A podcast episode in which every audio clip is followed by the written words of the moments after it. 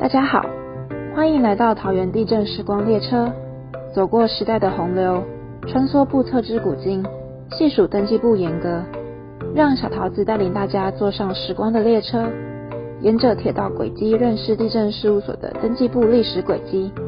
从日据时代的手写簿册，演化到现代的数位化，带您见证历史的痕迹。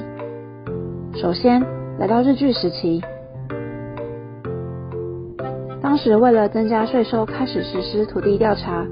由地方厅税务机关办理实地检查或测量后奠定土地台账，另向登记机关申办登记，形成土地台账异动管理与土地登记二元化制度。因登记簿编册非按地号大小依序排列，故设置土地登记建出账作为索引，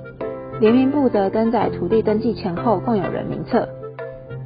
接着为旧部时期。台湾光复后，依台湾长官公署规定，土地权利人于三十五年四月二十一日起，以台湾省土地关系人缴验凭证申报书办理总登记，形成一元化制度。三十七年颁行各县市办理土地登记有关建筑改良物补充要点，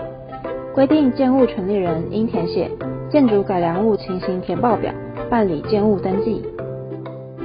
新部时期是因民国六十二年重新编造，才有新旧部之分。此时总登记后之各市登记簿册，于民国五六十年代按土地登记总部、共有人民部及建物标示簿内容，将有效部分转载至新设人工登记簿，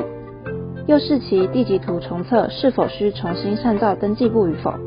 又可区分为重测前旧登记簿、重测后重造登记簿。最后，则是资讯一化时期。于民国八十七年十月左右，本所将新部时期之土地、建物人工登记簿及重测、重划后重造登记簿有效部分，完成各宗土地及建筑改良物之标示、所有权、他项权利等有关资料之资讯一化作业。于民国九十九年，本县转换执行土地登记付账地价地用电脑作业系统 Web 版，扩大地震业务资讯一化服务项目，提供更快速、正确资讯，并延伸跨县市服务。